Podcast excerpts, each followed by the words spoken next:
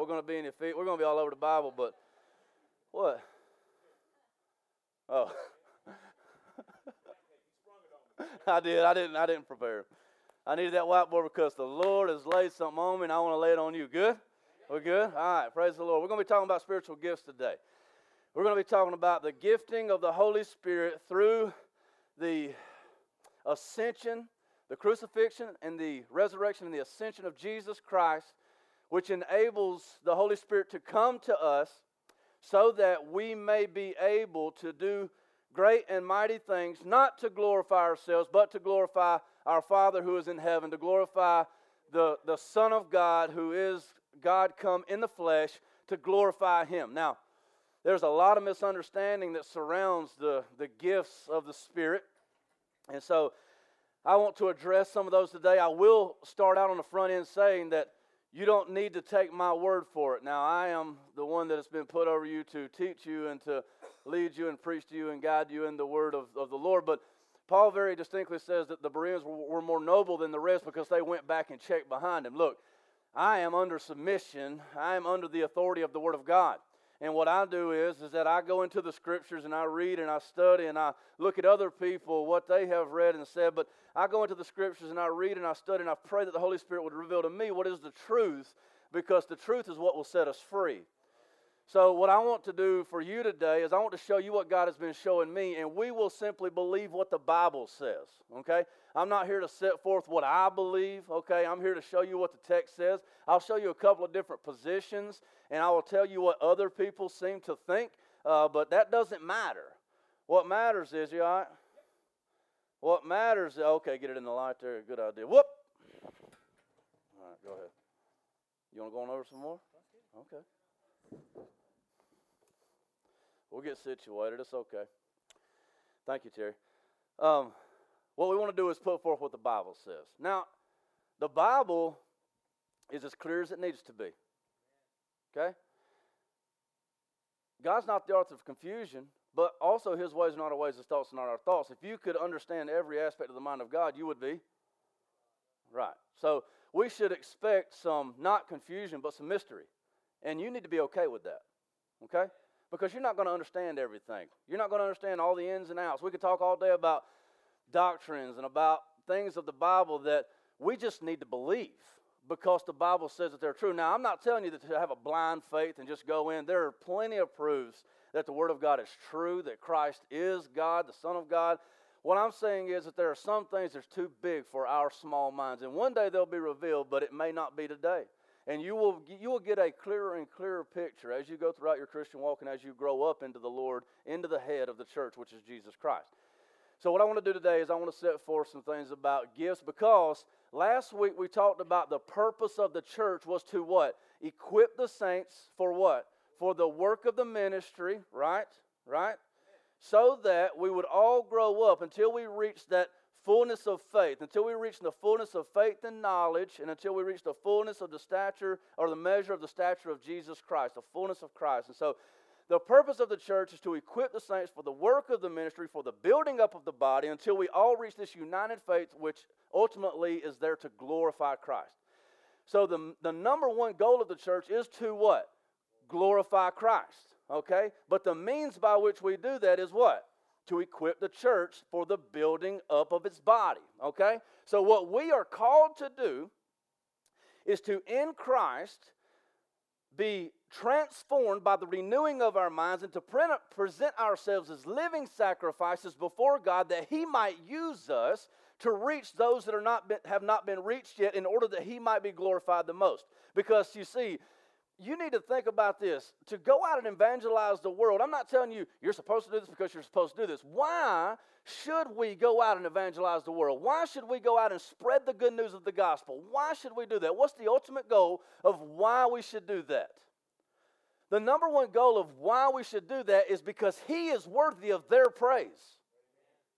We are called to worship God and enjoy Him forever, okay? To glorify God is our number one cause, and to enjoy Him forever. Right behind that is that we are supposed to call others to glorify God and enjoy Him forever. Our number one goal is to get as many people to worship Him as possible because He's ultimately the goal. There is no other goal. There is no, well, this is what you need to be doing, blank, blank, blank. Your goal is to glorify God, to glorify Christ in everything that you do and say. Your goal is to glorify God. Now, we talked about the purpose of the church. I want to talk today. The title of today's message is The Means to the End. What I want to talk about is what, what is the way that the church reaches its purpose in glorifying God by equipping the saints for the work of the ministry for the building up of the body. How is, the, how is he doing this? Okay? Now, the Bible is a very large book and it's very, very, very deep, and I'm learning new things every day. It blows my mind every time I get into it. And I've heard some people say, and I've even felt like this before, is that I can't really study the Bible anymore because I feel like I've read everything that it has to say already. The problem with that is, is that you're stupid for saying that. Okay? All right, this is the unsearchable riches of God, okay? Everything that needs to be known about God can be found right here. And if you say, well, I've already read it and I, can't, I think I understand it, then you've not probed the depth. See, there is length and, and, and, there, is, and there is some, some breadth to it, some depth. There, there's a little bit of this, but you may have a surface level, maybe of all, all, a lot of the doctrines that are in the scriptures. But I promise you, you've not, you've not dove in deep to any of them with perspective. Okay? So, what I want to do today is I want to speak with you about your about your purpose, about your e- equipping, about how Christ is desiring to use you to reach the purpose of the church. So, no one in here gets to sit in here and say, "Oh, that was a great message. I feel so fluffy inside." No. Everybody in here after today should be saying this Man, I need to find out my purpose. I'm not being used like God wants me to be used. Or I need to be used more like God wants me to be used. I need to figure out how it is that God has equipped me. I figure out I need to figure out how is it that the Lord has equipped me and gifted me that I might be part of the equipping of the saints for the work of the ministry for the building up of the body. Am I in a place right now where I am being equipped, or am I in a place right now where I am equipping? And you will always be equipped, okay? Because Christ is unsearchable. We just discussed that. We just established that is that you're never going to reach. Paul even himself said, I have not arrived. Okay? I have not arrived. So you will always be growing and you will always be being equipped. There will always be someone that can pour into you. The question is, are you pouring into someone? Are you being used to build up the body? Are you being used to equip the saints? Are you being used in order to bring glory to God to the utmost, to your absolute full potential? Are you being used? And if you're not, if you've not reached your full potential, if you've not, if you've not been growing, why not? See, I think a lot of the times we think that it surrounds us and the church exists for us to love on us, to to coddle us and to baby us and you know the church does encourage those that are inside of it, but it's only to equip them for the work of the ministry. You come in here to get recharged, not because you're the God who we serve. No, you come in here to get recharged so that you can go back out for the God that we serve. It's not about you. You got to get that through your head, and so do I. It is not about you, it is about Him. And if you're coming here for the sole purpose of you, then you're an idolater and you're taking away from the church but not giving back to the church. I don't even say this because this is the church that I lead and you need to pour into it because we need you to pour. I don't even say that. If you go somewhere else, and I'm not telling you to leave, but if you go somewhere else, don't go suck the life out of that church either. Be a tool in the hand of the Lord to build up and whittle away at those things that shouldn't be there. I hear people say, Well, I can't go to that place, it's filled with hypocrites. Well, join the party. I hear people leave churches because, well, this is wrong and that's wrong and that's wrong. Now, sometimes there's a reason to leave a church if the, if the pastor enters into heresy, if there's, if there's false doctrine being preached, if, if, if things like that. Okay, get out. You don't need that breathed into your life. But I hear people say, I got to get out of that church because of, and it's some problem that they could be part of the solution. And I'm thinking, all you're going to do is go find another problem with the church. Why don't you be part of the solution instead of, instead of exasperating the problem or growing the problem by leaving? That's one less person that we have that could have been used to fix that problem. Today, I want you to think about how has God gifted me to build up the body, and am I allowing Him to do so? Am I submitting? You don't like that word. I know you don't like that word. Am I submitting to the authority, to the leadership of God's men and God Himself as I seek to know my place in the grand scheme of things and how God would use me to build up His body? With all that in mind, let's pray. Lord Jesus, we exalt you. I have to say, with, the, with, with our worship pastor, with, with Wesley, I have to say that I agree. I believe in the Father, I believe in the Son, and I believe in the Holy Spirit. And so, Lord God, right now I pray that you would equip us to understand what is being said today. I pray that you would give me and grant me an even greater portion of the gift of teaching. God, that I might properly put on display you and all of your glory. Lord God, hide me behind the cross. This is not about me, and if it become about me, you strike me down. It's about you and you alone. And we pray today that your name and your name alone would be highly exalted, that you alone would be manifested among these people, that you would draw into yourself a people, and you would, you would purify them with the washing of the words, that you might present your bride absolutely blameless, absolutely pure. Lord God, equip us even this morning to go out and to be a massive force, a massive force against which the gates of hell will not prevail. Help us, God, as we get into your word. In Jesus' name, amen. All right. So today we're going to start out in Ephesians chapter 4, but we're going to move around just a little bit. So uh, could I get someone to bring me a, is this unopened? All right. Never mind. Ephesians chapter 4. Now, we looked at Ephesians chapter 4 a little bit last week in kind of a general sense. Today, I want to get a little bit deeper, uh, but I want to move around the Bible a little bit to help you to understand some things that I've been understanding. And uh, to do that, we're going to look at several different scriptures. We're going to look at Ephesians 4, go back one a little bit. Ephesians 4, uh, 7 through 16. 1 Corinthians 12, 4 through 11, and verse 28 there, and then Romans 12, 3 through 9. I want to kind of look at these to give you a general sense of what the giftings are that the Lord has blessed us with uh, through His ascension and the sending of the Holy Spirit. How are we to understand these gifts, and are all the gifts still in operation today? So that's a big question, right? Uh, so a lot of people believe that only some of the gifts are in operation today, and other gifts have ceased. Uh, namely, most everyone agrees with either one or two camps. Either all the gifts are still in operation, or either some of the gifts are not in operation, namely the sign gifts, which are gifts of healings, gifts of miracles, gifts of tongues, and gifts of interpretation. Those are the four main ones that people uh, generally say, if they believe that way, that they have ceased. They ceased with the apostles. But we want to dig in a little bit and say, okay, I understand that. A lot of people believe that way. Got to give a little respect to the argument. But we got to dig into the scripture and say, okay, what proof exists for to prove that or to disprove that? So, how should you believe about what the Bible teaches? Now, some would say, well, I just feel like this, and I feel like this, I feel like this.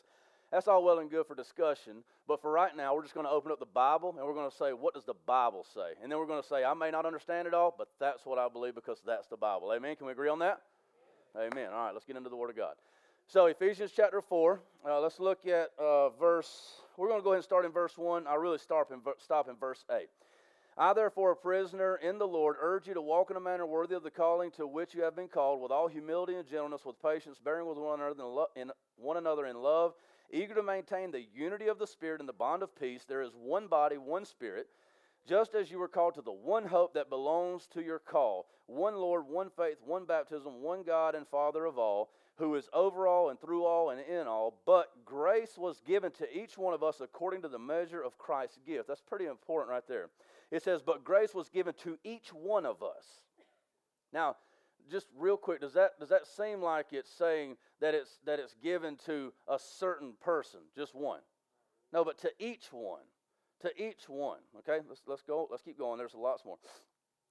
But grace was given to each one of us according to the measure of Christ's gift. Therefore, it says, when he ascended on high, he led a host of captives and he gave gifts to men and he gave gifts to men. Uh, in saying he ascended, what does it mean? But that he had also descended into the lower regions, the earth. He who descended is the one who also ascended far above all the heavens, that he might fill all things.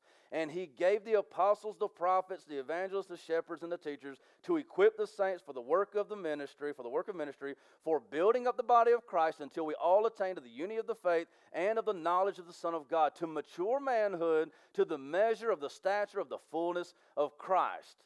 So that, that's where I'm going to stop right there for now, okay? that we might reach, okay, to the measure of the stature of the fullness of Christ.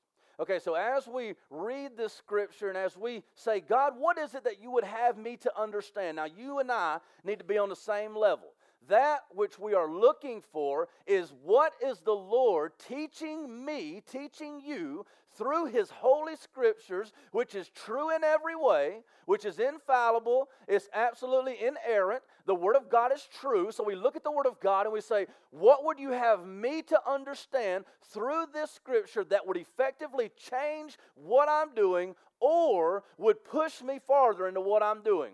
What do I need to learn from this, and what do I need to change because of what it implies and what it presses onto my life? You and I are both under submission and the authority of the Word of God, which is Christ Himself in written form. We need to understand the Word and then implement it into our lives and allow the Holy Spirit to write it onto our hearts and change who we are.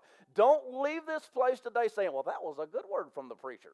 No, you re- leave this place in, in tears, broken, or with smiles because the Lord is working in your life and you're seeing Him and you've learned the word from the Lord and you want to do better for the Lord.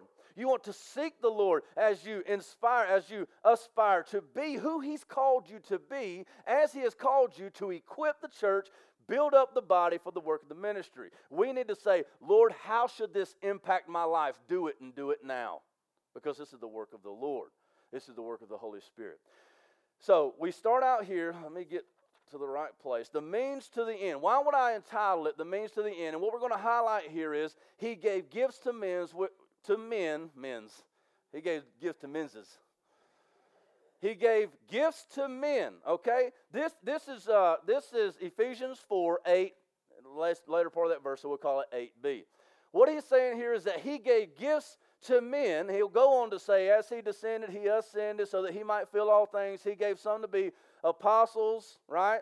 Prophets, evangelists, shepherds, and then teachers. So he gave gifts to men for to the to the means of or for the purposes of equipping the saints for the work of the ministry for the building up of the body so that we all might attain the unity and the fullness of faith and knowledge that we might be all in all in Christ okay we've established that so, what then should we believe about ourselves and what should we believe about the gifts that God has given? Now, this is not an exhaustive list by any means. And so, this is where I am. We have in this passage right here, we have here the five main giftings or the higher gifts. Okay, now I'm going to show you why I call these the higher gifts in another passage. We have here the higher gifts that are used by Christ and given by Christ to accomplish the work of building the church to the glory of God. Now, let me establish something real quick by higher gifts, I do not in any way mean that those who are given these gifts, as opposed to other gifts, should think more highly of themselves than they ought. Because we'll find that that's not right either. But what he's saying here is that we should all we should all desire those gifts that are more useful for the building up of the body and for the equipping of the saints. Okay? So I'm not saying that if you have one gift, you have another gift, you're better or you're higher or you're greater than another. No, that's what I'm, not what I'm saying. The Bible clearly teaches against that. We can't all be noses. We can't all be eyes. Some of us are feet and some of us are pinky toes. But everybody is useful to the Lord and is gifted as the Lord sees fit. Okay? Not all are one thing or another thing, but all are important in the economy of God. Okay? So you need to take whatever gift it is that you've got and understand that the Lord has as much for you as He has for any other gifting in the body. They work together to make one. Okay? So, but these here are the main giftings of the scriptures that we can find, and this is actually um, evidenced in another place too, and we will go to that. So we have the apostles, the prophets, the evangelists, the shepherds, and the teachers. These are those who proclaim the word of God in the building of the body. They organize the church, they put things together, they lead people, they prophesy, they give words, they go and reach people. These are the things that all of us should desire to have uh, an ability to teach the Word of God, an ability to, on whatever level that might be. You may not ever get up here and you may not ever do this, but at your workplace, you should strive to be able to properly and easily explain the gospel of Jesus Christ. Because it's not because of this platform that somebody would get saved or trained, but it's the, it's the power of the Word of God that is unto salvation. It is the Word of God that doesn't return void. If I was to get up here and give great motivational speeches, I might draw a crowd, but never would I effectively be used to change someone's eternal state.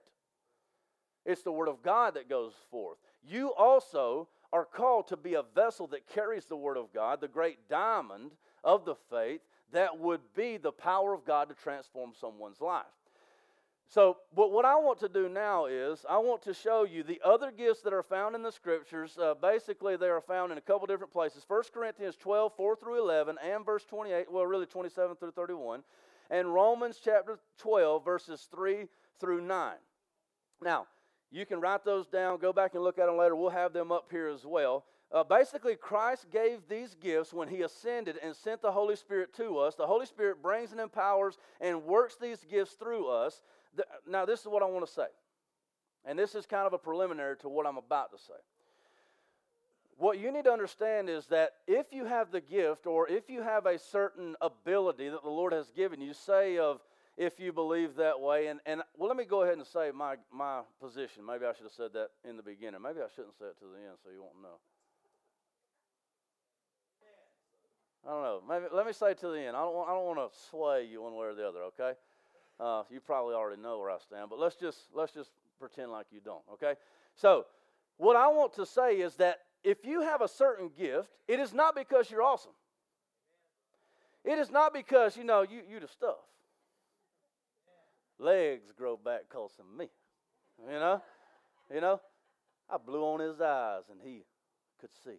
You know, if that's the case, then away with you, you accursed, because you're glorifying yourself over the Son of God. That gift was given for the glorification of the Son of God.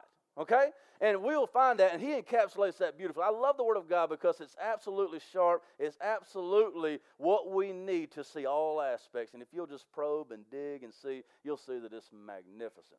So, what I want you to see is, is that a gift is not about you. It actually has nothing to do with you except that the Lord chose to give it to you.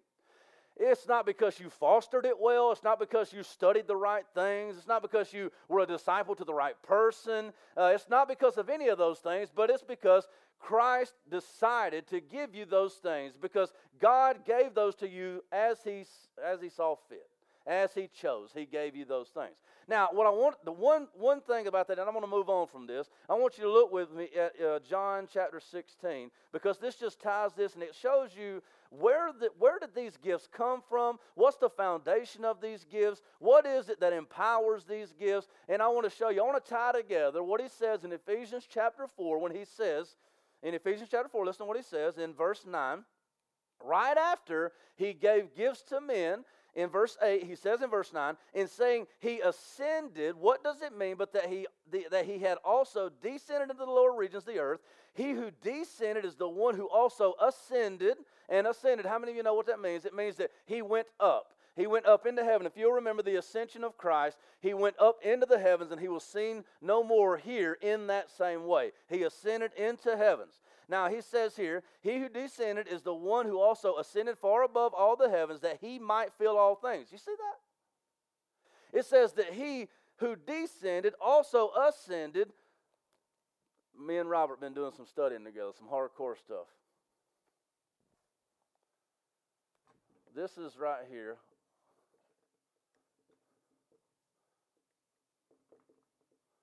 What does this indicate? In that scripture, it says, He who descended into the lower regions of the earth also ascended far above all things that he might. What do you think that, that means? It means that, and I'll help you out here, it means that if this wouldn't have happened, then he wouldn't have been able to do what it is that he said that he was going to do. You see, this was the means by which he would gift men. He said he gave gifts to men, and he who descended also ascended far above all things that he might fill all things.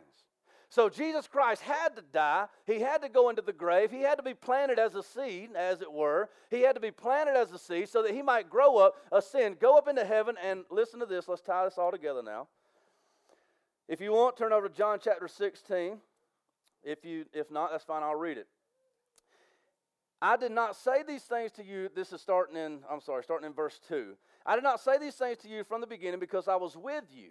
But now I am going to him who sent me. I am going to him who sent me. And none of you asked me, Where are you going? But because I have said these things to you, sorrow has filled your heart. Nevertheless, I tell you the truth, it is to your advantage that I go away. For if I do not go away, the Helper will not come to you. So he ascended that he might fill all things. What does he mean, fill all things?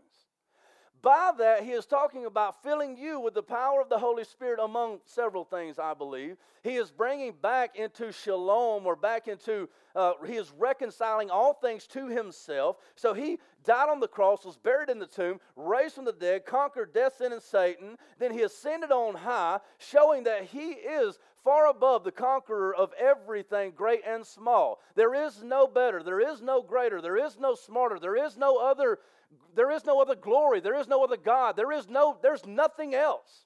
There's nothing, if you're looking for something else to save you, if you're looking for something to give you identity or for something to give you significance, there is nothing higher. There is no greater thing than this one true God. His name is Jesus. And we see that he ascended that he might feel all things. Now, what happened when he went up? He said, Concern, let's see, but if I go, nevertheless, this is verse 7 Nevertheless, I tell you the truth, it is to your advantage that I go away, for if I do not go away, the Helper will not come to you. But if I go, I will send him to you, and when he comes, he will convict the world concerning sin and righteousness and judgment, concerning sin because they do not believe in me, concerning righteousness. I could go on and on and on and on. We also look at John chapter 14, which says that Jesus Christ had to ascend into heaven so that he would send the helper. Who is the helper? The Holy Spirit, the Holy Ghost, as it were, he is going to send. He has sent the Holy Ghost, which comes down. He fills up all things. So, you, if you know the Son of God, if you have believed in Him and confessed in your heart that He is the Son of God and He was raised from the dead, you have been born again. You have been washed clean in the blood of the Lamb. But that's not all. You've been filled with the power of the Holy. You've been filled with the Holy Spirit Himself that you might be empowered to do great things. Why? Not to make you great, but to make Him known and to make Him great and to glorify Him. You have been filled. You have been really the, the this is the this is the beginning work of sanctification. You are you have been indwelt by the Holy Spirit. He lives inside of you now, and He alone glorifies Christ. That's all He does. So, as He works in you to bring out of you these gifts, He imparts to you different types of gifts and different types of abilities. And what we need to do is tap into what the Holy Spirit has already begun in us. He who began a good work in you is faithful to, co- to complete that work all the way to, to the end in Jesus Christ. He has started something inside of you, and Paul says, You've already began in the Spirit. Why are you turning another way? You see, the Holy Spirit is inside of you, and the outworking of the Holy Spirit is what we see in the gifts in the fruit of the Spirit. All of these are the working of the Holy Spirit that lives inside of you if you have believed in Jesus Christ. Are you guys still with me? This is yes. This is no. I'm sorry. no, I'm kidding. I'm hot up here. Is the AC still on? Oh, maybe I'm just getting fired up. Okay. So we know then that it's not any of us, but it's the one Spirit that imparts to us all of these things. The one Spirit that imparts to us all of these things. Now we find this, and there's a reason I'm telling you this. We find this in every place that a gift listing exists in Ephesians chapter 4, in Romans chapter 12, and in 1 Corinthians chapter 12, where there is a gift listing, we see in every single place the ones of Scripture. In every place. It's the ones of Scripture. In let's go back. In, in 1 Corinthians chapter 12, we see here that he says, why don't we start where we were? In Ephesians chapter 4, listen to this. We just read it. Uh, just as you were called to one hope that belongs to your one call, one Lord, one faith, one baptism. Up, up, up higher, he says, the unity of the Spirit and the blood of the peace of Jesus Christ. It's the one Spirit. In 1 Corinthians chapter 12, he says, Now there are various uh, varieties of gifts, but the same Spirit, and there are varieties of service, but the same Lord, and there are varieties of activities, but the same God who empowers them in all and every way. To each is given the manifestation of the Spirit for the common good. For to one is given the spirit of the utterance of wisdom, and to another the utterance of knowledge, according to the same Spirit. According to the same Spirit. So we see then that it's the same Spirit working in all of us. The same Spirit is working in all of us. This is the point of unity because the Holy Spirit is only glorifying the Son. Matthew chapter 16. He only glorifies the Son. So as the Holy Spirit works inside of you to bring out these giftings that has been imparted to you, it is all for the glory of the Son. Okay, now, in order, now we could just go to the apostles, the prophets, evangelists, shepherds, and the teachers, okay? And we could say, okay, who among you is such and such and so forth. But what I want to do is I want to go and I want to list out for you all of the gifts that we have recorded in scriptures. I don't think it's an exhaustive list. I think that a lot of them play off of one another, but these are at least the gifts that are listed in the scriptures. It's going to take just a second, but I, I think it's worth it. I want to show you. Let's go then. We already know the ones that are listed in Ephesians chapter 4 apostles, prophets, evangelists, shepherds, and teachers. Okay? Did I miss one? Apostles, prophets, evangelists, shepherds, and teachers. That's five. Now let's go to 1 Corinthians chapter 12, verses 4 through 11. You'll pop that up there. If you got your scriptures, you can turn over with me.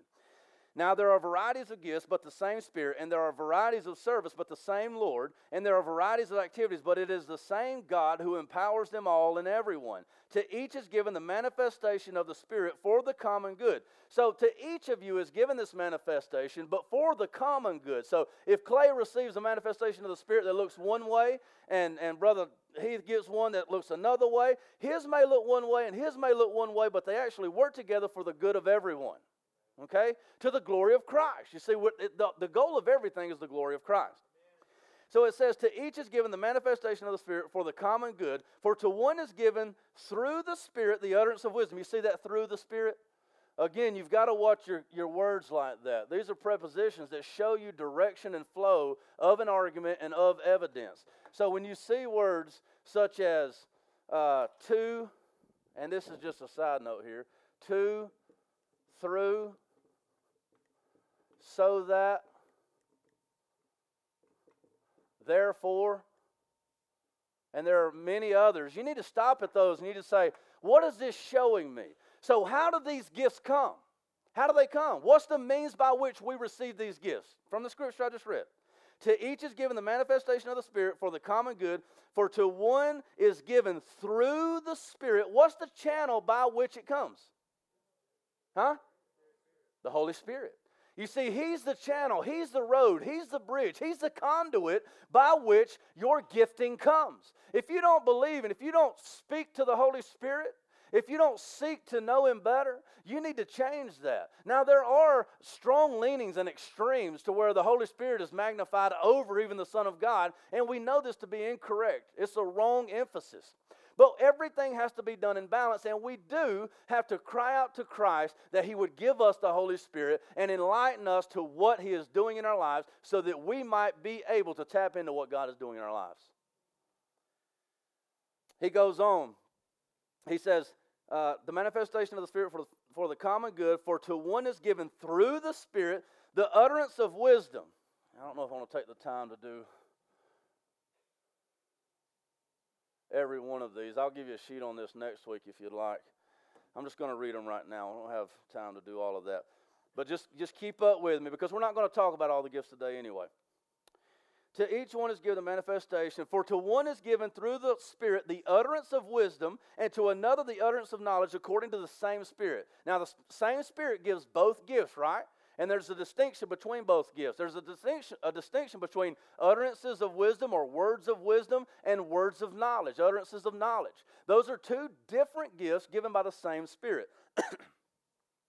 he keeps on. He says, To another, faith. Faith is a gift by the same Spirit. To another, gifts of healing by the one Spirit. To another, the working of miracles. To another, prophecy. To another, the ability to distinguish between spirits or discernment to another, various kinds of tongues, uh, to another, the interpretation of tongues. All these are empowered by one and the same Spirit who apportions to each one individually as he wills. Hugely important.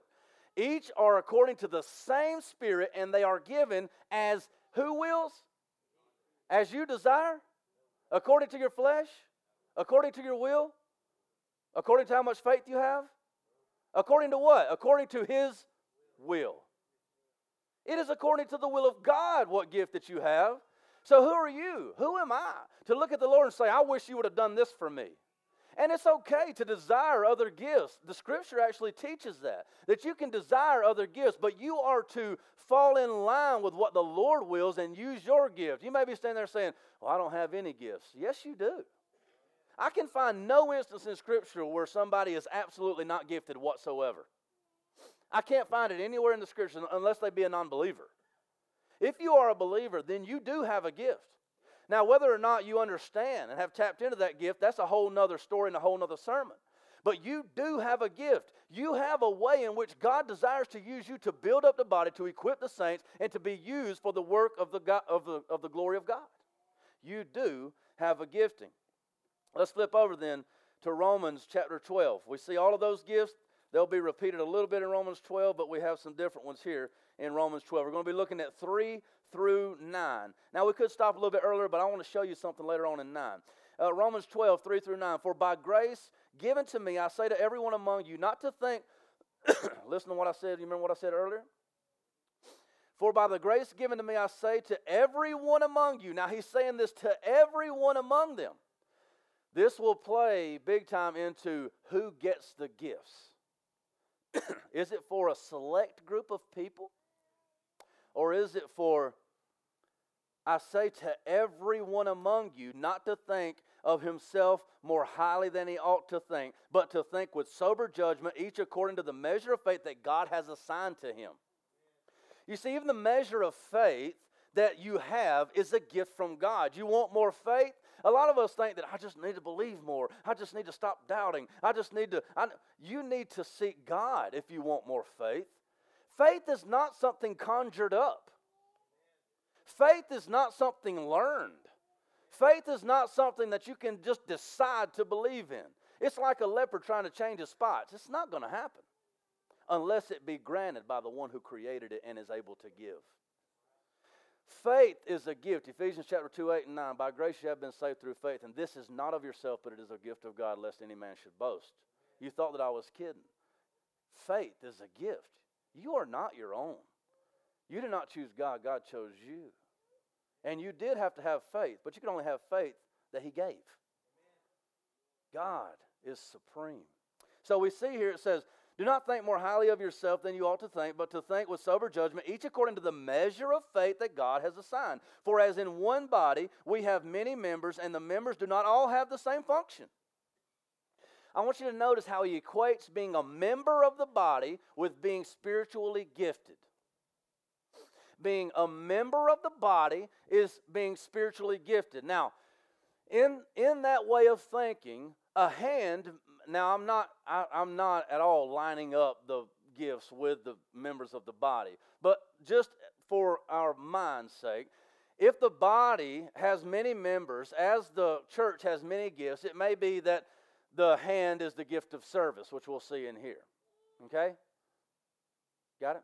So maybe the hand is the gift of service, and maybe the foot is another gift, and maybe the leg is another gift, and so on and so forth. Basically, why I'm drawing that out is, is that each one of you are a member of Christ's body, the church, and you have a different function to serve, and it is the gifting. You say, Well, how do I know how I'm supposed to serve?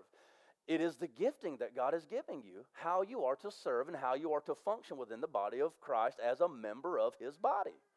This is, this is magnificently important in the grand schemes of things that you dig into the Word, dig into your life, take a look, take, take, take, take, take stock of what God has done in your life and how He's gifted you, and say, okay, now how do I function within the, within the membership or within the body of Christ? How has God gifted me? And when you figure out how God has gifted you and you start to learn in that, then go and do what God has gifted you to do under the submission and authority of the leadership of that body of believers. Okay? This is how this works. You want to say, how, do, how, does, how does the church reach its full purpose? Through the gifting of its members. That's in the text, Ephesians chapter 4. So, for as in one body uh, we have many members, and the members do not all have the same function, so we, though many, are one body in Christ, individual members of one another, having gifts that differ according to the grace given to us. Again, it's not us. It's the grace given to us. Let us use them. That is a, an exhortation or a push or a command. You have gifts, each one are different according to how God decided, decided that you should be gifted. Now, let us use them. This phrase right here shows us what we are to do when we understand how God has called us. Let us use them. Let us use them. If prophecy, in proportion to our faith is service in our serving, the one who teaches in his teaching, the one who exhorts in his exhortation, the one who contributes in generosity, the one who leads with zeal, the one who does acts of mercy with cheerfulness. And listen to this in verse 9 it says, Let love be genuine. Let love be genuine. Now, I think that's hugely important, especially when we compare Romans chapter 12 with 1 Corinthians chapter 12 and Ephesians chapter 4. I'll show you why in just a minute. So, we have all of these gifts here, and I'm not going to go back through all of them. We have all of the gifts, but listen, before we can start to define and acknowledge the gifts, we must address whether or not all are in, are, are whether or not all are still in operation today. You say, why do we really have to talk about that today? Because there is a large portion of people, and locally, some of our respected pastors in the area believe that the gift, that some of the gifts have ceased.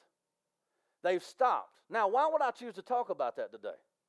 One is, is because I want you to understand, since there is a very close population of people who believe one way and you may believe a different way, I want you to understand why you believe what you believe or what the arguments for, what the arguments are for that position versus this position. We may have some in here that are cessationists, meaning, now let me, re, let me help that, okay? Uh, the, the two positions are continuity versus discontinuity. Now you say, those words aren't in the Bible. I absolutely understand that. This is just to help you understand what I'm talking about, okay? This right here can also be called cessationist.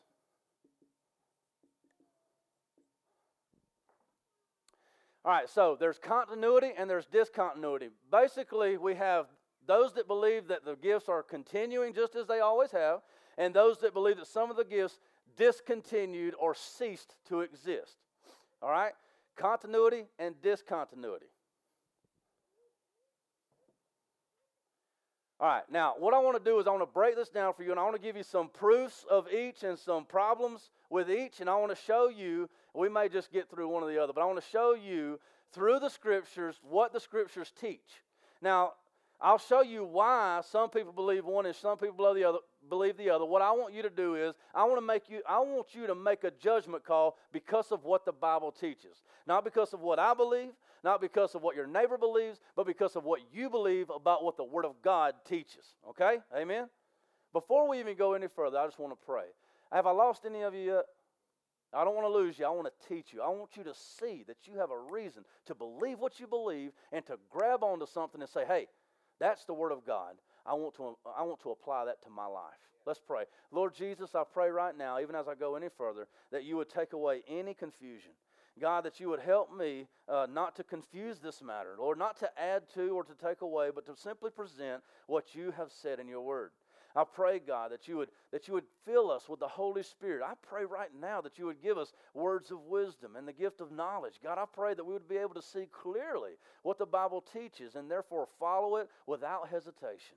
I pray, God, that you would reveal in us whatever gifting it is that has been given, that we might build each other up and that we might attain to the fullness of Christ, that we might be one united body that builds itself up in love and needs no outside preservation. It needs no outside food or no outside regeneration, but we get it all through Christ Jesus who is our King, who has given us the Holy Spirit, and who has empowered us to be who He's called us to be, and to equip us to do what He's called us to do. I pray it in Christ's name. Amen. All right.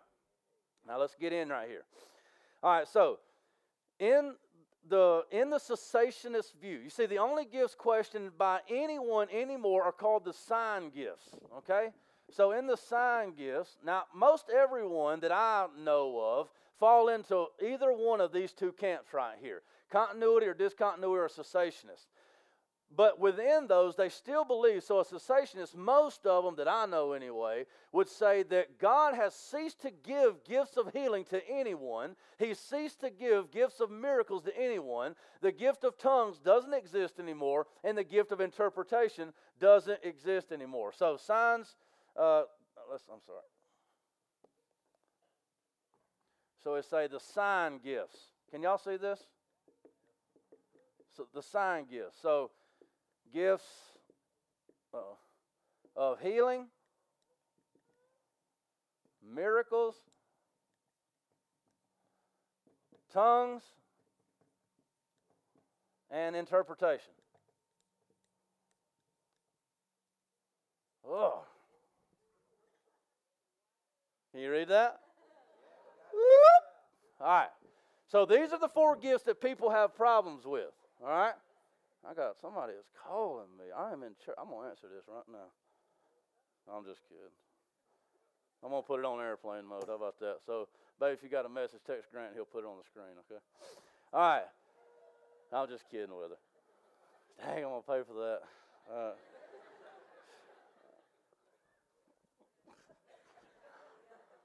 Just kidding. All right. Where was uh, I? All right. So we have continuity versus discontinuity. Most of these right here, most of these guys, at least the ones that I know, they would still say that God heals, okay? They would say God heals, but he, he hasn't gifted anybody with the gift of healing. He hasn't gifted anybody with miracles, tongues, or interpretation. Some of them would say that healing doesn't exist anymore, period. Okay, which I just to me, okay, anyway. So that healing doesn't exist anymore, period. Some would say that healing does still exist, but it's found in James chapter 5 where he says, If any among you are sick, they are to bring them before the pastors, let them lay hands on them, and the prayer of faith will bring the healing. Okay? That, that's, their, that's their stance on that part of it. But for the most part, all of, well, in, in every part, all of the cessationists believe that these four gifts do not exist anymore. Now, reasons that they give for this are as follows. There's only, really only two that I, that I can find that are you know, worth even looking at. So, the first would be that the sign gifts were given to the apostles alone in order to establish their authority as God's ambassadors, but cease to exist with their deaths. So what they would say is, now this all has meaning for me and you because you, if you believe in the gifts of healings, you need to know why you believe in the gifts of healings, and if you don't, you need to know why you don't. Okay, so they would say that all of these were, as they are called, signs. And they would say these signs were held to the apostles alone. If you're taking notes, they said only the apostles in this new age were given the gift of healing, miracles, tongues, and interpretations so that their authority uh, would be established to those who had never really heard of this before, that their authority would be established and their credibility would be established as ambassadors of God and the mouthpiece of God, that they might be able to say, This proves that I am who I say that I am. Okay? So they would say, and the, and the, the evidence that they give for this are several of them here. I, I have four, there's mainly four of them. It's kind of self explanatory.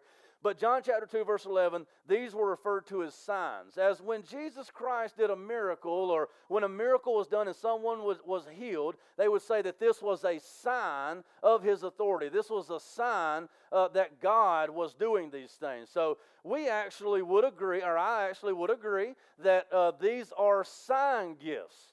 Uh, but I do believe that the others are signs as well. Uh, they're just not as evident that it's supernaturally done in that instance. Does that make sense? So these four gifts, apart from the other ones, would, are very obvious that they're out of the box.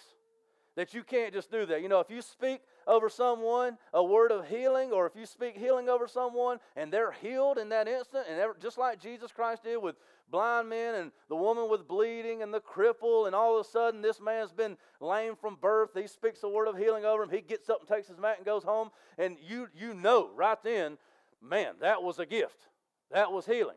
Now, if someone teaches prophetically or if someone gives a word of wisdom, that may not be immediately evident, so it might not be as great of a sign, but I do think that is still a sign. So you see what the, the argument here is. In the Old Testament, they would say that, that signs were a means of authentication for Moses and the prophets and several other. I've got some references there for you Exodus 4, 1 through 8, 1 Kings 17, and so on and so forth. We know that God, in order to authenticate Moses and some of the other prophets, they, he gave them power, he gave them gifts, he gave them signs when Moses struck the rock, for instance, when Moses, uh, when we saw bread come out of heaven, when, when, when Elijah called for the fire to come down and, and licked up all the water and, and he killed all the prophets of Baal. We know that these were signs to authenticate the authority of the man of God, okay? So we would have to agree, I think, with the scriptures that these are signs uh, that would authenticate God's people. All right. So, but what they would say is the apostles were given miracles to prove their ministry, but but says that they will cease when the apostles die. Now, the only legitimate claim in Scripture that is provided that I've found. Now, some of you know the Bible very well, especially some of you who are cessationists out here you may have better evidences that I have not found. But the only one that I have found that holds any water, uh, but then if you've not found out what I am by now, I, th- I think you, well, you know, so. It's here in 1 Corinthians 13. Listen to what he says. In verse 8, love never ends. As for prophecies, they will pass away. As for tongues, they will cease. As for prophecies, they will pass away, and as for tongues, they will cease. Okay? They will cease. This is the this is what uh, is their best um, uh, evidence or best uh, push. Uh, now, obviously, with in the scriptures, we see less miracles toward the end. It seems like, than we do in the, in the days of Jesus Christ. They would say, as you see the end of the New Testament area or the end of the books being written, you will see the sign gifts start to fade away as they are no longer needed because the, the authority and the authentication of the apostles have already been established. So you see those sign gifts start to slip away. Okay? And you see them start to cease, and therefore the other gifts prophecy, and all those other things would step into the limelight and become that which people understand and recognize God. Okay? Now, that's the first argument. Now, the problems with this argument, uh, in my opinion, far outweigh the proofs of the argument. Okay? So, number one, the first problem with this argument, or really a proof, you can look at it either way you want to, proof of continuity or that the, the sign gift still exists today, the first one is the healings and miracles performed by Christ and the apostles are never referred to as gifts of healings or miracles. It never said that Christ had a gift of healing. It never said that Paul had the gift of healing or Peter had the gift of healing or the gift of miracles. And you say, well, why would that be important? Obviously, they did. Well, you see, Paul here in uh, Romans and in Corinthians and in Ephesians, he is the foremost teacher on the gifts. He is teaching uh, to a church, a body of believers, to several different believers in the church, and he is teaching them about gifts that will be given to each man. He is teaching that these gifts will be given to each one according to how God sees fit. And he says, To one, the gift of utterance of wisdom, utterance of knowledge, to one, the gift of healing, one, the gift of miracles. When you look at that list right there, and when you look at 1 Corinthians and Romans chapter 12, does it seem as if it would be a hard stretch to force an understanding on the text that this was for some people and not for others? Or is the flowing message, the flowing understanding, seem to be as if they're all gifts given to each one? if you have to force a text to say something, or if you desire for it to say something, and you have to push meaning onto that, then you probably need to check who it is that you're wanting to believe and who it is that you're wanting to write the Bible. You may be saying, I want this to say this, so let's add this in. Look, all I'm saying is, I am not saying one or the other. All I'm telling you is, you go and read Romans 12, and you go and read 1 Corinthians chapter 12, and what is the simplest, easiest way to understand what the Bible says? Amen. To each one is given gifts of wisdom, knowledge, uh, prophecy, faith, healing, miracles. It's just within the list. It's just within the list. Don't you think for something that big, he would have said, if he desired to say it. You see, God is not, he's not dumb. He's not restricted in how many words. He's not restricted to 140 characters. He can say what he wants to say, how he wants to say it. Don't you think he would have said, For a while I have gifted you, some of you, with the gifts of healing? I mean, I don't know. I don't want to put God's in words in God's mouth, but I'm just saying, just read the Bible, and where it needs to be taken literally, take it literally. Okay? So, number one is the, the Jesus Christ is never referred to as having the gift of healing. So, if he would have, it would have been that Christ had the gift of healing, that Paul had the gift of healing, but Peter had the gift of healing, but he wouldn't have put it in a list for all for each of them. It would have been the gift of healing would have been restricted to Paul and Peter, and so on and so forth. The second proof is 1 Corinthians 28 distinguishes between the gift of apostle and the gift of healing. Look in, look in 1 Corinthians chapter 12, verse 28. 1 Corinthians 12 28 says this, and God has appointed in the church first apostles, second prophets, third teachers, then miracles, then gifts of healing. If the gift of healing and the gift of miracles would have been to the apostles only, wouldn't he have just said he's gifted some to be apostles? Why would he have then distinguished the gift of healing and the gift of miracles? Now, let me cl- clarify something right fast.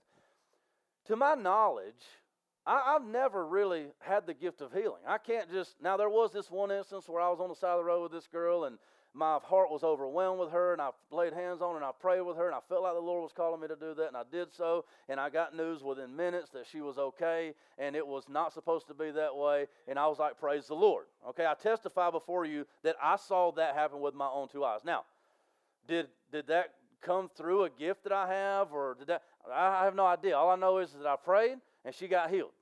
Okay?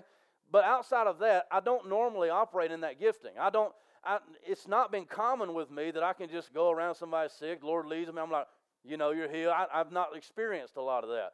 The gift of miracles. But let's remember here that to each one is given as the Lord sees fit and as the Lord wills. That is not to say that I have not seen other people display these gifts, and I would have to say, Amen.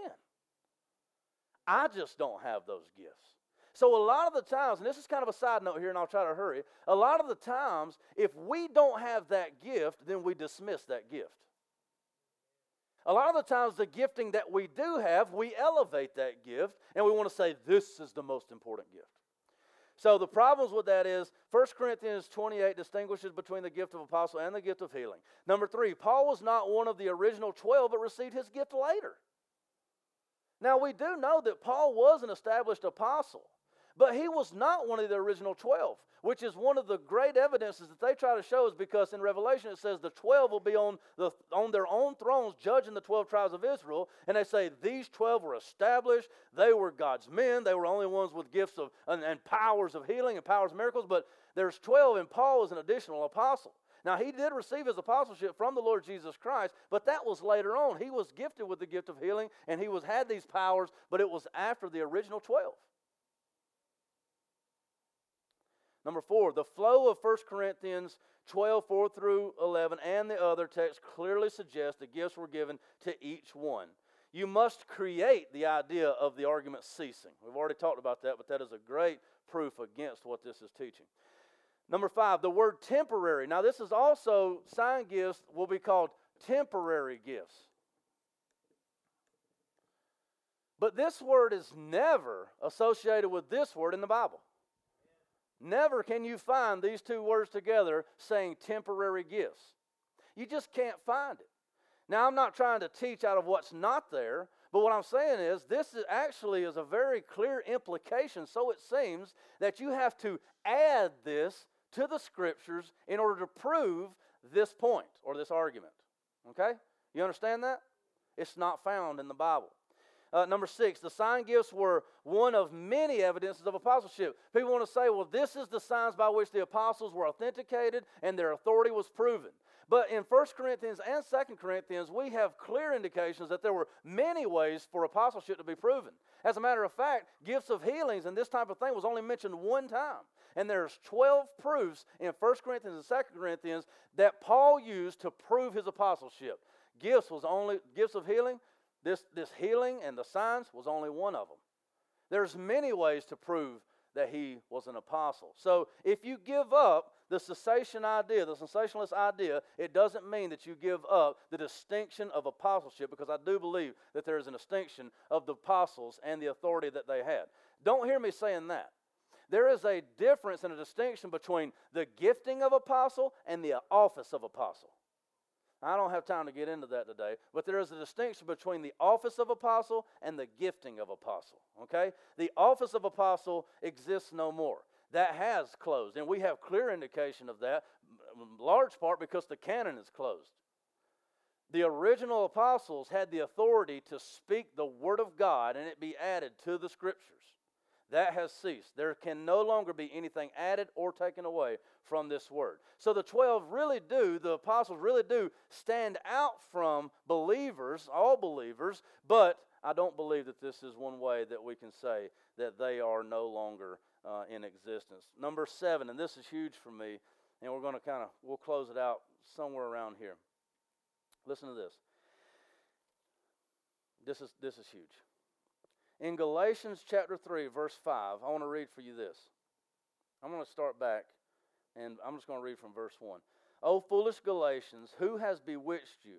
It was before your eyes that Jesus Christ was publicly portrayed as crucified. Let me ask you only this Did you receive the Spirit by works of the law or by hearing with faith? Are you so foolish? Having begun by the Spirit, are you now being perfected by the flesh? Did you suffer so many things in vain, if indeed it was in vain? Listen to this, number five, this verse five. Does he who supplies the Spirit to you and works miracles among you do so by the law or by hearing with faith? Now, you know why that's huge? Is because there was no apostle in Galatia. There was no apostle in Galatia. And somebody was working miracles. Somebody was gifted with the gift of healing and the gift of miracles, but there was no apostle. He's writing to them, and he was the apostle. So somebody was doing miracles among them, but it wasn't him. And there were no other apostles recorded anywhere that would have been in Galatia. Just the word. And number eight, now this is their biggest, I say this for last because this is their biggest uh, proof or evidence for cessationism is 1 Corinthians 13 8. So let's read that again. 1 Corinthians 13 8 says, Love never ends. As for prophecies, they will pass away. As for tongues, that's, that's the big argument, they will cease. As for knowledge, it will pass away. For we know in part and we prophesy in part. But when the perfect comes, the partial will pass away. Okay. My problem is, if you want to say this is the proof that tongues cease, you're absolutely, in my opinion, you're absolutely ripping that out of context. Because if tongues have ceased because of this verse, so has knowledge, and so has prophecy, and the perfect has already come. Now, Jesus Christ is the perfect, and he has already come, but he ascended back on high, and one day, though, he'll come again. And in Romans chapter 8, it says, And the whole creation longs. It suffers and it longs in this suffering, desiring that the creation would be brought back into fullness. When? Does anybody know? When? What's the perfect that he's talking about? It's when Jesus Christ comes and we are at our resurrection or at the second coming, we meet him in the sky. We are resurrected and we receive our full adoptions as sons by which we cry, Abba, Father. This is the perfection. This is the receiving. This is the, the seeing in full. Right now we see in part, but then we will know in full. This is the knowing in full as if anything, this is not a proof that they haven't that they've ceased, but that they haven't ceased. Because the second coming is not yet. Are you perfect? No. Am I perfect? Oh man. hey, out of the mouth of babes, right? Amen, sister. None of us are perfect. You know, is your car does it does it break down sometimes? Yeah. Our world is jacked up. It's messed up. It's not perfect by any means. So I would say that in, in, in 1 Corinthians 13 8, love never ends. Love never ends.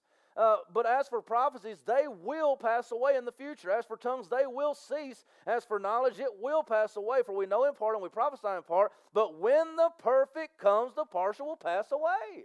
The perfect has not come, the partial has not passed away. Now, I, I don't speak in tongues, I can't speak other languages like that, but Paul says very clearly in 1 Corinthians 14 that we, should deny, we shouldn't deny that, or we shouldn't, we shouldn't stop anybody from doing that unless it doesn't accord with the Word of God.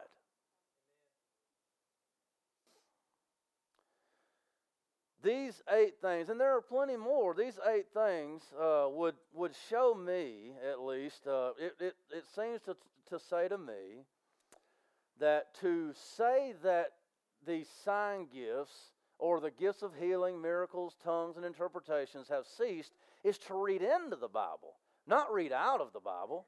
And though many of us may not have these, but many of you don't have many of the gifts that it said up here. I don't have a lot of these gifts. I don't say that they don't exist because I don't have them. I, I say, I wish I had that gift. And I pray, Lord, would you give me that gift? I, I seek and desire those gifts. We see in, in 1 Corinthians uh, chapter 12, it says there at the bottom, it says uh, in 28, it says, And God has appointed in the churches first apostles, second prophets, third teachers, then miracles, then gifts of healing. He says all of that. And down at the end, he says, Do all possess uh, the gift of healing? Do all speak tongues? Do all interpret? But earnestly desire the higher gifts. You can grow in your spiritual giftedness. You can receive additional gifts. You can be imparted with words of wisdom. You can be imparted with, with words of knowledge. You can be imparted uh, with, with all of these different gifts. There is nothing in the scriptures that really indicate that these gifts have ceased. To think so, in my opinion, is to miss out on a great teaching of the scriptures. And when we get in farther, okay, we're going to go farther in this, and we're going to look at Ephesians chapter 4. We're going to stay in here next week. And we're going to look a little deeper. Now, I think that I hope I have established biblically, you believe what you desire. You believe the Word of God, though. I've shown you biblically, this is why I'm not a cessationist. I can't be a cessationist because I can't find it in the Bible. I can't find the word temporary. I can't find where it says that they stopped. I can't find any of these things. And so I must say, even if I don't understand, when someone comes to me and said, Brother, I saw a leg grow back. I, I can't even comprehend that. I can't, it doesn't work in my mind. I'm trying to think of the leg growing back. I can't hardly, th- I can't hardly think of it. But I have to read the Bible and I have to say amen. And unless you present to me something from the Word of God, then I have to say amen. You can't read into the Bible just because you don't have that gift. Okay?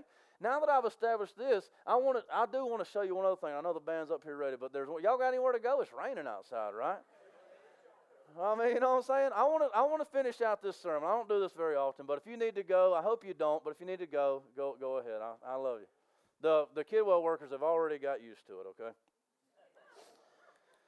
I want to show you one other thing because now that we've established, I think that cessationism, I don't really think has any grounds. Okay, now, again, don't go beating someone to death because they, they're a cessationist. Okay? If God has not granted them with that measure of faith, then you say, hey, this is what I believe the Scripture teaches. If you want to believe that, I'm not to I'm not to beat someone up because they don't agree with me over this. This is not a this is not a linchpin to the gospel and the good news of Jesus Christ, okay? This is an open handed issue that you and I can discuss. I can believe one way, you can believe one way. It can be different, but we still be children of God, okay? I believe that you're missing out, but, you know, that's, that's, that's okay, all right?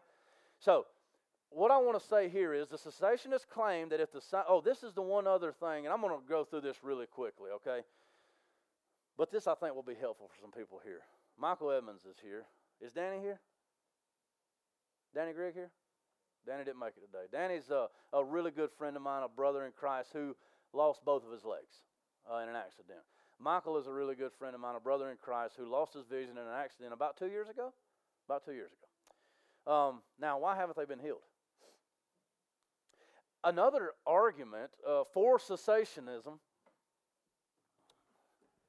another argument for uh, the ceasing of these miraculous gifts is the existence of sickness. and the use of hospitals.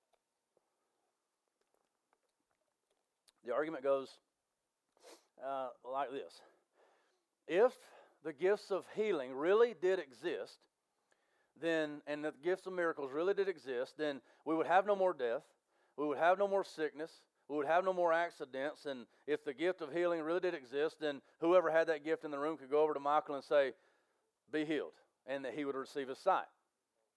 Uh, they say if the gift of miracles existed, then we wouldn't have these problems with all these floods and all this rain, you know. We just go outside and say, Lord, cease, you know, and it would dry up. Um, if we had the gift of tongues, then our missionaries wouldn't have to go to uh, school to learn language anymore. They would just go and they would know the language and they would speak. And because uh, the gift of tongues, now a lot of you uh, have only had bad experiences with the gift of tongues, and you and this one's a scary one. My wife, I told my wife I was praying for the gift of tongues. My wife's like, no.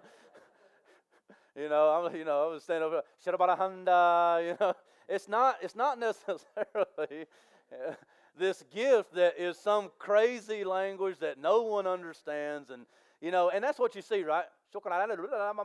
You know, uh, you know what I'm saying? I, I'm, and I'm not making fun of anyone. I, I do believe that the gift of tongues exists. I've heard brothers that I know and trust, and I just don't think they would lie. There are people in this room who speak in tongues. I know them. They don't put it on display to glorify themselves. You've never, maybe, maybe none of you have ever even heard in here anybody speak in tongues. But you know, there are people in here with the gift of tongues. But they don't put it on display to glorify themselves. But it is something between them and the Lord. And Paul speaks of a heavenly language, which we can't talk about today. But all I'm saying is this is that the gift of tongues was given in this day to help those that did not speak the same language to hear the gospel. And so if a Spanish person walked in and they wanted to hear the gospel but could not hear the gospel, the gift of tongues would have been given to someone here who had the gift of tongues, and he would be able to speak to that person, okay? And they would be able to understand the gospel of Jesus Christ. Now, the argument is on this side is that if those gifts still did that, why do we have hospitals? Why do we have the sick? Why do we have, you know, missionaries going to learn Spanish and, you know, all of these different types of languages so that they might go over and they might be able to speak to these people? There is, uh, the claim is that since Jesus healed everyone out, I did a little digging on this, and I had to read a lot and I had to study a lot. I was looking for instances where Jesus did not heal the person that he was going that that came to him and that desired to be healed. Did Jesus heal everyone that he came in contact with? Huh?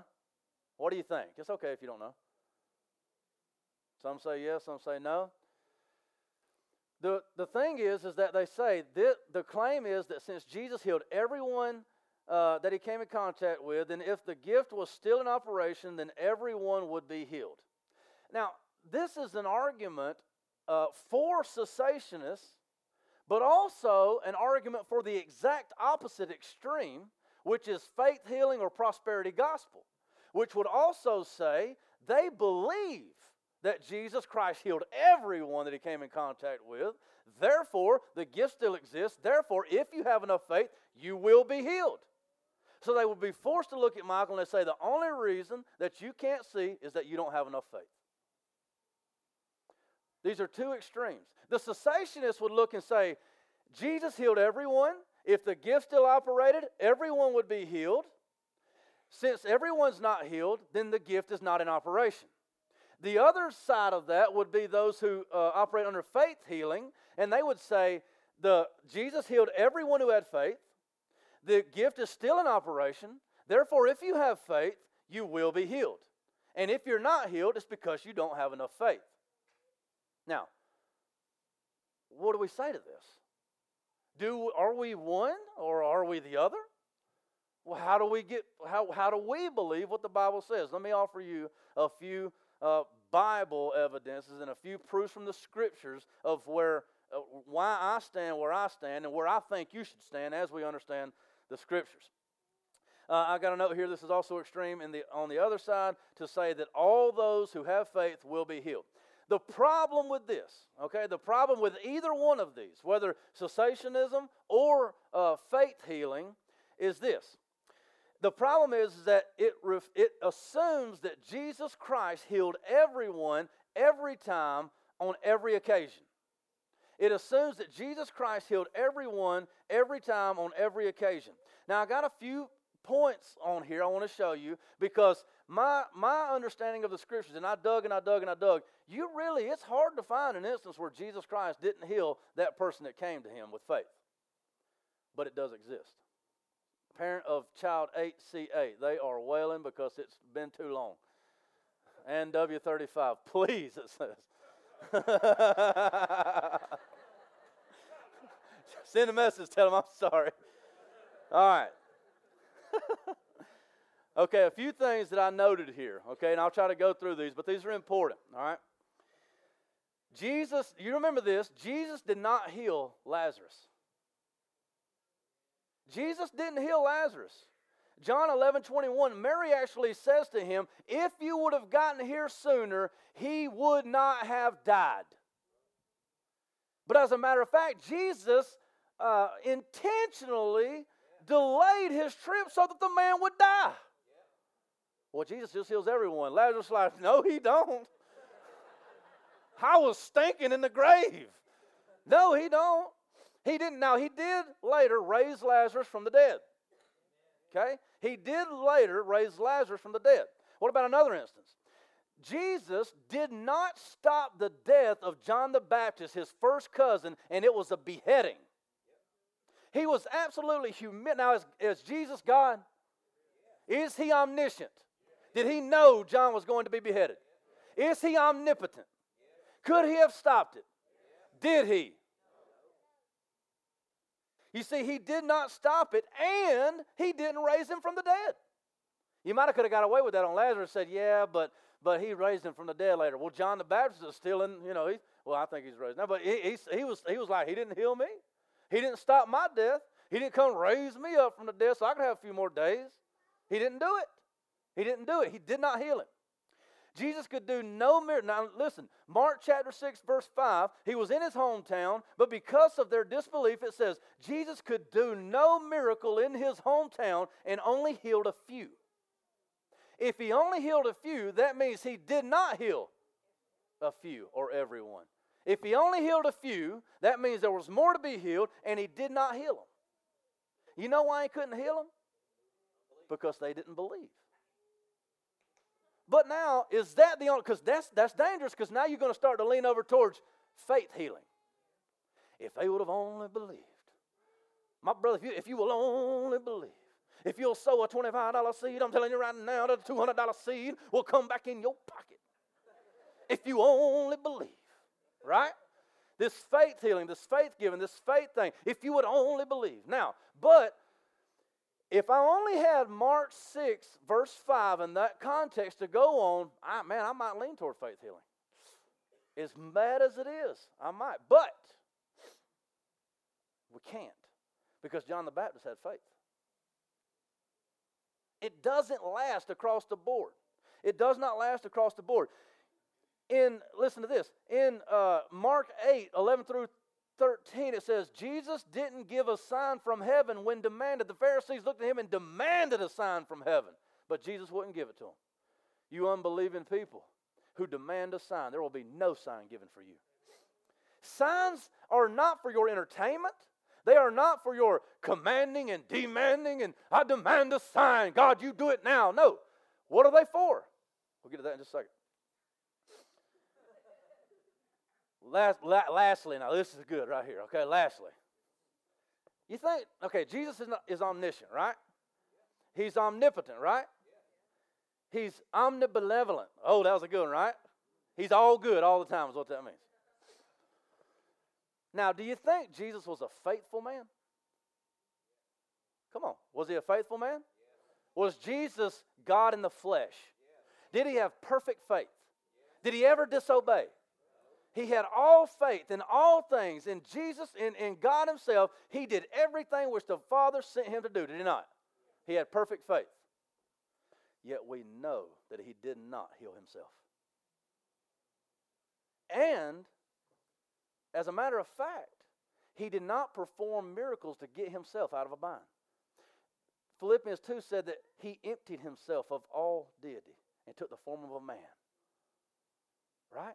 You remember in the desert when he was tempted and Satan came to him and said, Work this gift. Basically, he said, he said, Work this miracle. Turn these stones into bread because he was hungry, he was hurting, he was in pain, he was suffering. And Satan said, Work your magic, boy. Work your magic. Work your magic. Work this gift. You have this power inside of you. You work this gift. And Jesus said, Man shall not live by bread alone, but by every word that comes out of the mouth of God. On the cross in the Garden of Gethsemane. You remember this. What did Jesus Christ pray in the Garden of Gethsemane? What did he pray? Would you let this cup pass from me? Would you let this cup pass from me? Would you let this cup pass from me? Could you could you take this away from me? Could this cup pass from me? But nevertheless, not my will be done, but your will be done. So we see that Jesus Christ did not receive healing in those instances. Why? Was it for lack of faith? Absolutely not. Why was it? Why? Huh? Glory to God the will of God? That's what it was. It was the will of God that he should suffer. It was the will of God that he should experience pain. It was the will of God that he should suffer anguish.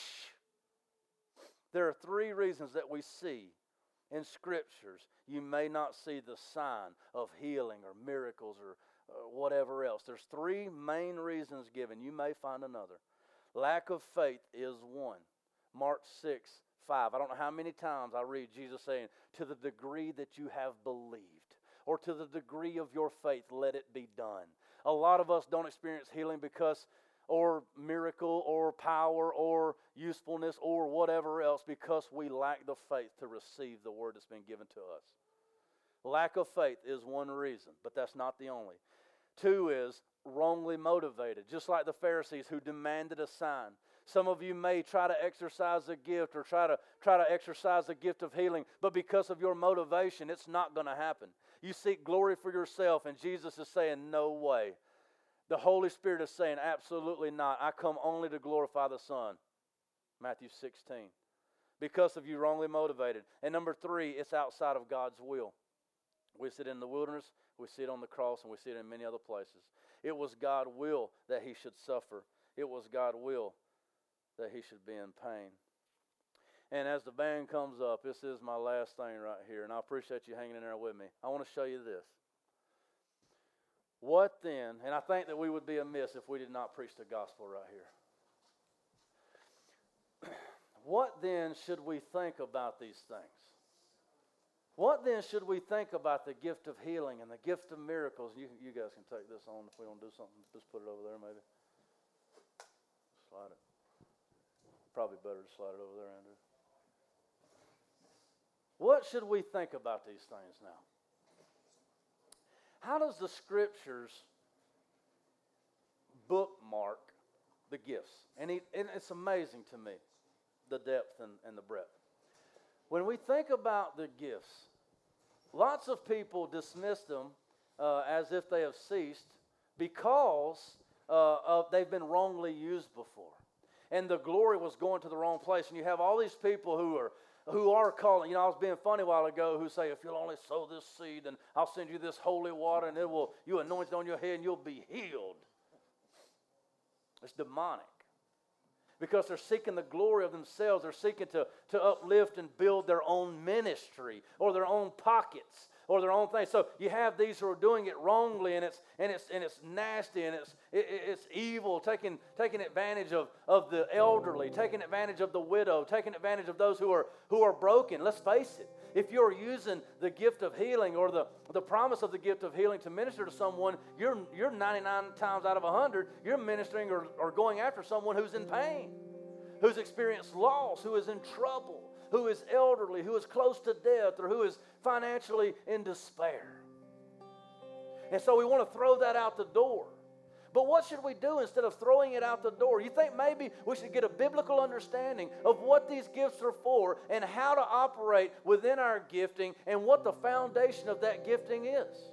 Don't you think that would be a better way? Instead of throwing the baby out with the bathwater, we should look and say, what does the Bible teach us to believe about these things? Yes, there are many who are doing it wrong, many who are doing it wrong, but there's many who are doing a lot of things wrong. There are many so called Christians who are doing the whole thing wrong. You've done it wrong before at times. You've misunderstood at times. And so now, what do we say? Let's look at what the scriptures tells us. Let's look at what the scripture, and let's look at the example of Jesus Christ. I want you to think about these things. Let's all stand to our feet. I'm just gonna I'm just gonna tell you just of a couple of things.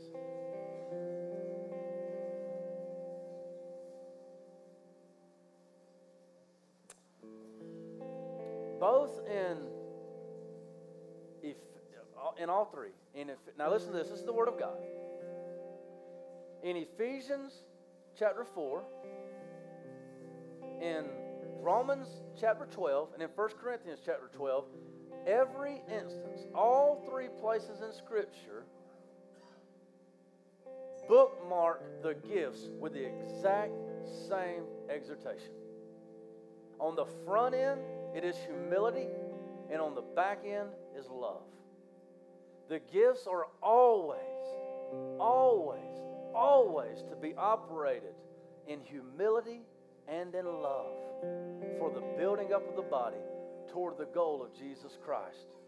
Listen, Ephesians says, listen to what Ephesians says. It, was, it says, so that through the church the manifold wisdom of God might be made known to the rulers and to the authorities of the heavenly places the goal of this is to lift up the goal is to is to is to build the kingdom of god that they might know who god is it says uh, in patience and humility and gentleness with patience bearing with one another in love bearing with one another in love that we are to seek eager to maintain the unity of the spirit of the bond of peace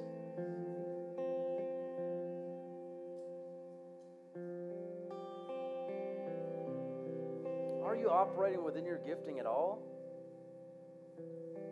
And if you are, are you doing it with, with humility and in love? Thinking of yourself less. Thinking of yourself less. Listen, Romans chapter 12. This is what it says For by the grace given to me, I say to everyone among you not to think of, of himself more highly than he ought to think some of you have gifts of healing. Some of you have gifts of, uh, of the utterance of wisdom. Some of you have the utterance of knowledge. Some of you have the gift of, of teaching and the, the gift of apostle, the gift of a prophet, the gift of an evangelist. You walk around with your chest poked out, or you humble, longing for someone to come along and say, I'll pour into you, I'll sacrifice for you. Let me take time to show you and lead you and guide you. Let me help you to experience Christ and to see Him for everything that He is. And it ends in verse 9, it says, Let love be genuine. In Philippians, it says that Jesus Christ, though he existed in the form of God, emptied himself of all of his divine attributes and even took the form of a servant, even that of a servant. He gave himself up, he gave himself away, poured himself out. You see, Jesus Christ had all of the gifts on display. He did heal almost everyone he came in contact with. You know what this was? This was a display of what Jesus Christ longs to do, and that is to heal all of their greatest sickness, which is soul sickness and sin. The gifts, you see, if, if the gift operates only to, to, to heal physical sickness, then it's not done what it was created to do. It is not done what it was put forth to do, but it's to show you what God longs to do, and that is to save your soul. You see, Jesus Christ was the perfect display of balance here. For though he had the, the gift of healing, though he had the gift of power and the gift of miracles, he did not exercise those gifts, but he took the form of a servant. He went to the cross and he did not heal himself. Why? Because it was the will of God that he should drink this cup. Jesus himself said, Why has this time come? What, what, what am I for? This is what I was born for. Jesus Christ was born to die. he was born to die. You, you are to pour your life out for Christ. You are to, to, to pursue him to pursue Him in humility, knowing that you don't have anything of yourself. You don't have anything within yourself, so you need Him. You need the Scriptures to show you what it is that you have that you can offer because we are none righteous, no, not one. There is nothing good that dwells inside of us, no, not one. I have no righteousness of my own, Paul says. But thanks be to God in Christ Jesus, He has set me free from this body of death. Therefore, there is now no condemnation for those who are in Christ Jesus. For the law of the Spirit of life has set you free from the law of sin and death. You have a gift. All the gifts are still available to us. Next week, we will get we will dig deeper into apostle, prophets, evangelists, shepherds, and teachers. This is the fivefold ministry. we get we're getting somewhere now. This is the fivefold ministry.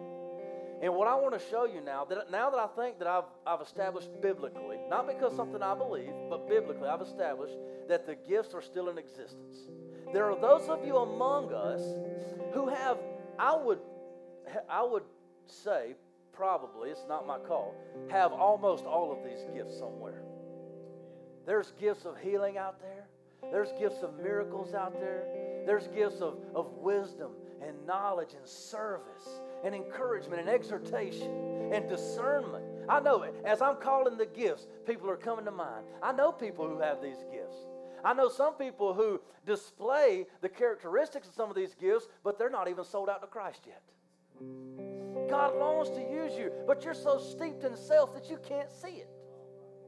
You've not humbled yourself before the King of Kings and said, I am yours. Everything I have is yours. Take me and use me as a willing vessel whether to life or to death. Uh, to live as Christ and to die as gain.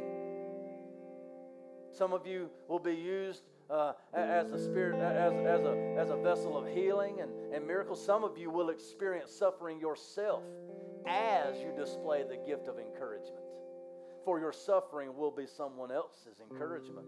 Will you look and will you look at the nose and say, "I wish I could have been a nose"? Or will you be the toe that got cut off that the body might live? Will you be the leg, as Danny Grigg would absolutely understand, that was removed so that the body might live? Why is it that Danny doesn't have both legs? Why is it that Michael doesn't have his eyes? Brother, I believe that it was God's will at this moment for this to be happening to you so that you would glorify Him in everything that you do and say. And I promise you this, He's using you because your affliction has encouraged my soul.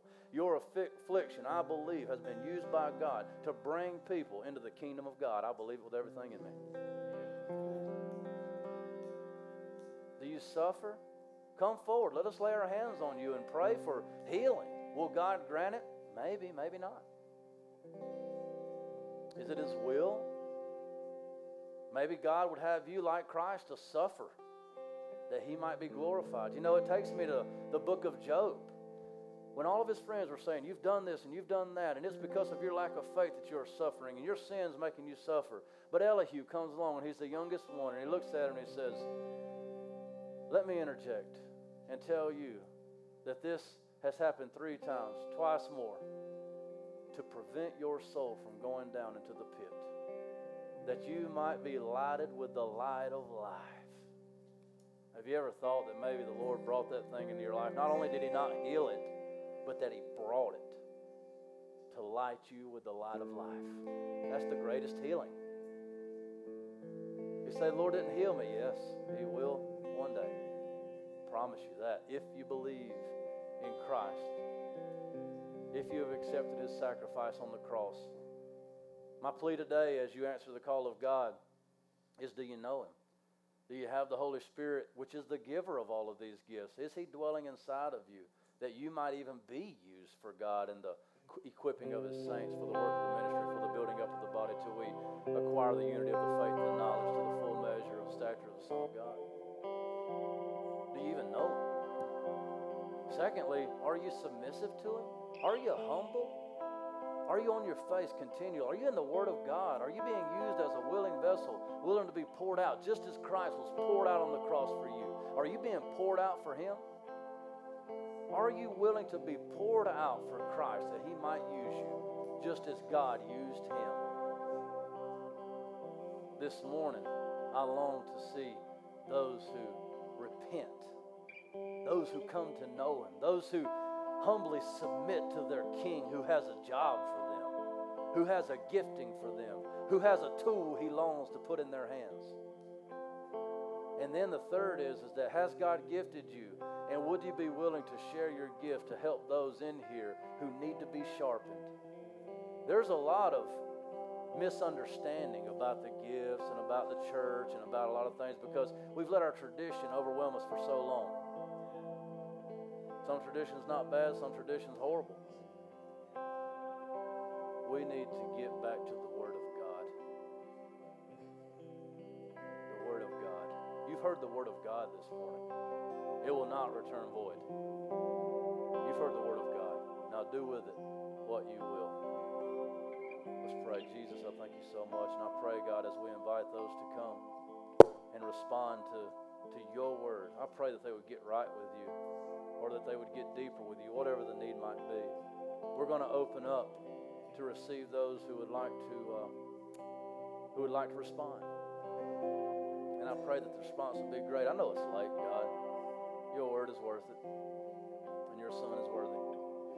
And so, God, protect protect us from uh, an aggravation or frustration because we took 20, 30 extra minutes, an hour extra, whatever it is, God.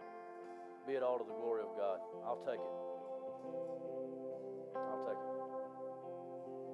Let us respond. In Jesus' name. Amen. Respond to Christ.